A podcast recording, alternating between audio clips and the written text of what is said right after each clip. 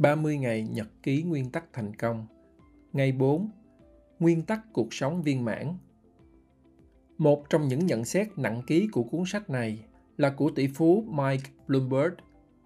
Bất cứ ai có mục tiêu và ước mơ có thể học được từ cách tiếp cận của Ray. Một trong những nguyên tắc của Ray mang tính căn bản đó là ước mơ cộng thực tế cộng bền chí bằng cuộc sống viên mãn thông thường thì người ta hay nói đến thành công trong công việc, nhưng ray lại nói đến cuộc sống thành công. Và thông thường người ta cũng chỉ nói đến ước mơ và ý chí thôi. Ông lại đề cập đến thực tế vốn xuyên suốt trong toàn bộ cuốn sách, cũng như xuất hiện như một cấu thành quan trọng. Nếu các bạn tập trung để đạt được ước mơ, tự tìm hiểu những thực tế xung quanh ảnh hưởng đến bạn và làm cách nào để xử lý những khó khăn, thách thức và thực hiện với một ý chí cao độ bạn sẽ học được những nguyên tắc, giúp bạn có được cuộc sống viên mãn. Như thế nào là một cuộc sống viên mãn? Tôi không muốn dùng từ thành công, successful life như là ray viết, vì tôi muốn nhấn mạnh đến cuối cùng của thành công, đó là hạnh phúc. Mỗi người trong chúng ta phải tự quyết định xem cuộc sống viên mãn là như thế nào. Tôi thật tình chẳng quan tâm nếu bạn muốn trở thành chúa tể của vũ trụ hay sống dưới gốc cây cọ hoặc bất cứ cái gì tôi chẳng quan tâm đâu. Bất cứ cái gì bạn muốn, tùy bạn.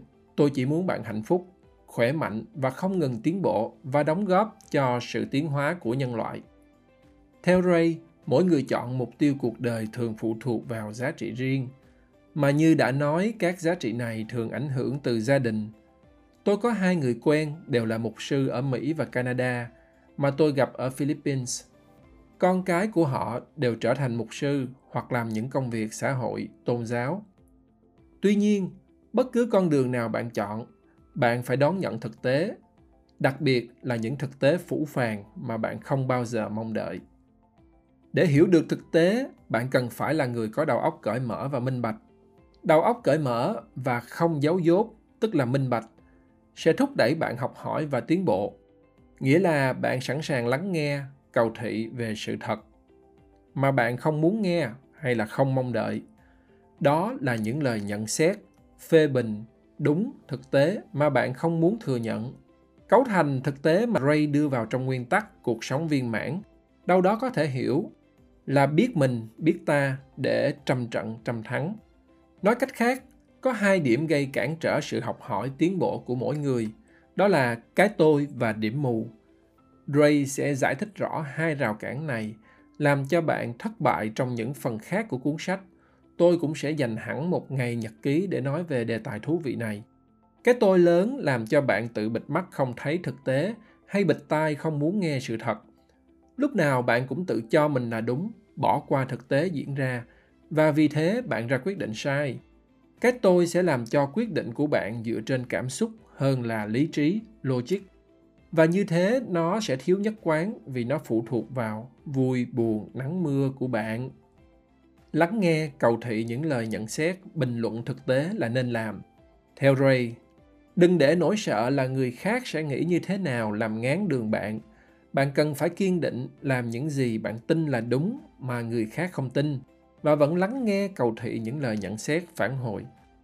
Cũng cần nói thêm, không phải người nào bạn cũng nghe, bạn chỉ nghe những người đáng tin nghĩa là những người đã thực tế thành công về vấn đề gì đó và giải thích cặn kẽ họ đã làm chuyện đó như thế nào.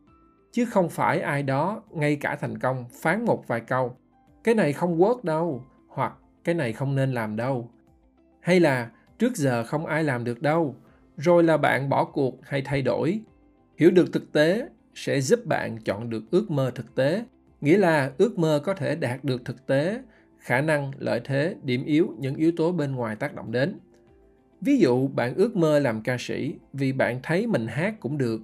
Nhưng thực tế mà có thể bạn không biết là không chỉ giọng hát hay, bạn còn phải có khả năng vũ đạo, ngoại hình, nguồn lực, nguồn tài chính.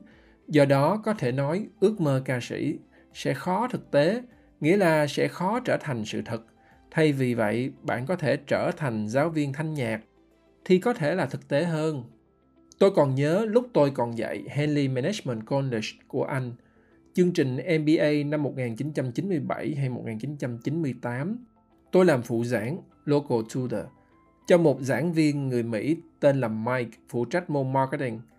Cả lớp và Mike cũng rất là thích tôi vì làm cho lớp sôi động, thảo luận rần rần. Đồng thời tôi chia sẻ những ví dụ tình huống thực tế về các hoạt động quảng cáo tiếp thị ở Việt Nam. Lúc đó, phụ trách của trường hỏi tôi có thể làm thêm một môn nào khác nữa không. Tuy nhiên kết thúc môn học không thấy trường mời tôi dạy tiếp nữa. Do họ mới biết một cô sinh viên người Đài Loan, tổng giám đốc nhà máy ở Bình Dương, phàn nàn với trường là style của tôi hơi có tính áp đặt và giống với lớp học đại học hơn là các khóa cao học. Và tất nhiên tôi đã lắng nghe, tự điều chỉnh sau đó. Tuy nhiên, tôi đã không có cơ hội sửa chữa tại Henley. Có ước mơ còn phải cộng với là hiểu rõ thực tế. Thực tế sẽ giúp cho bạn chọn được ước mơ khả dĩ nhất và giúp bạn tiến bộ để từng bước đạt được mục tiêu. Chưa hết, ý chí là phần không thể thiếu trong công thức thành công của Ray. Điều này đã minh chứng qua nhiều người thành công, thậm chí đã có người như tiến sĩ Angela Duckworth, nữ tâm lý học hàng đầu đã dành hàng chục năm trời nghiên cứu xuất bản cuốn Grit, The Power of Passion and Perseverance, đã có bản dịch là vững tâm, bền chí, ắt thành công, khẳng định rằng bí quyết để đạt được thành tựu rực rỡ không phải là tài năng mà là kết hợp lạ kỳ giữa đam mê và kiên trì thứ mà cô gọi là vững tâm bền chí. Theo quan sát người canada gốc ấn thường chiếm tỷ lệ bác sĩ cao hơn các sắc dân khác bởi lẽ người ấn luôn coi trọng nghề y tất nhiên để đạt được mục tiêu trở thành bác sĩ còn phải có thêm thực tế và ý chí thực tế sự thật là người gốc ấn có lợi thế hơn về ngôn ngữ tiếng anh so với các sắc dân nhập cư khác. Về ý chí thì chắc không cần bàn.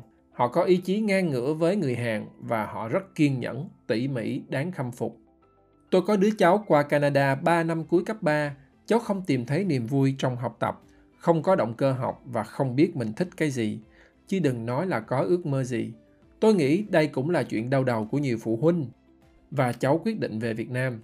Trong khi đó, tôi cũng có một cháu gái khác Kimmy thì tìm được cho mình công việc tương lai yêu thích và một ước mơ. Tốt nghiệp xong cấp 3 ở Việt Nam, cháu phân vân không biết chọn ngành nghề nào để học đại học. Cháu có thế mạnh thực tế về xã hội, văn chương và các môn toán lý hóa cũng khá. Ban đầu cháu cũng định học quản trị kinh doanh, marketing như phần đông sinh viên người Việt. Tôi gợi ý cháu thử tâm lý. Cháu là người cởi mở nên đã lắng nghe cầu thị vì tôi cũng là một người đáng tin. Và rồi quyết định nộp đơn. Giống như cá gặp nước, Kimmy ham thích ngành học một cách kỳ lạ. Kết quả là cháu đạt xuất sắc 99% các môn. Năm thứ ba là cháu được trường nhận làm tutor, được trả tiền phụ đạo cho các sinh viên năm nhất và năm hai, được nhận làm trợ lý nghiên cứu cho giáo sư và cũng được trả tiền. Công việc này thường dành cho sinh viên cao học. Hè đến thì cháu được chọn làm dự án nghiên cứu của trường, hợp đồng của chính phủ, làm 6 tuần đủ sống 6 tháng rồi được đi Hy Lạp báo cáo cùng với giáo sư. Chưa hết, chưa tốt nghiệp đại học, cháu đã được trường nhận tiếp học cao học miễn phí và được cho thêm ít tiền tiêu vặt. Đổi lại là làm việc phụ giảng cho trường. Trường cũng đề nghị tỉnh bang hỗ trợ thêm tiền hàng tháng nên cháu không cần phải đi làm thêm mà tập trung 100% cho việc học. Tôi nghĩ ước mơ nên bắt đầu từ nhỏ là do con quyết định, chứ con trẻ không thể sống bằng ước mơ của cha mẹ mà họ trước đây không đạt được và tất cả mà cha mẹ có thể làm là giúp con nuôi dưỡng, tạo điều kiện cho con đạt được ước mơ đó thôi mà muốn biết con ước mơ gì, cứ cho con tham gia vào nhiều hoạt động từ đó con trẻ mới thấy cái gì chúng thích qua công việc vui chơi học tập giúp cho con có một thái độ làm việc tích cực bền chí không bỏ cuộc đến đây làm tôi nhớ đến cô bé út tiểu thuyết gia 9 tuổi của tôi, đang viết cuốn thứ hai được 5.000 chữ rồi. Bé cũng học gymnastics hơn 2 năm. Có dạo bé muốn bỏ không chịu học nữa, chắc bắt đầu tập nặng. Đổ thừa là My coach is mean. Chúng tôi cố dìu cháu qua giai đoạn này để cháu không bỏ cuộc bằng nhiều chiêu dụ dỗ lành mạnh. Hay như hôm qua làm khu môn vì cả tháng nay trường đóng cửa nên tôi chỉ đến lấy bài rồi về đưa cháu làm. Gặp bài khó và không khí thư giãn vì đang trong mùa dịch nên cháu muốn nản buông. Tôi ngồi làm cùng với cháu và cuối cùng là làm xong. Tất nhiên là có giải lao bằng iPad. Tôi chỉ muốn dạy cho cháu hiểu, khó vẫn có thể làm được, không bỏ cuộc. Nếu chuẩn bị được một tinh thần đối mặt với khó khăn, thử thách từ nhỏ, lớn lên cháu mới có thể có một cuộc sống viên mãn như Ray nói. Tạm biệt, Nguyễn Mạnh Tường, founder Max Communications và co-founder ICB X-Men.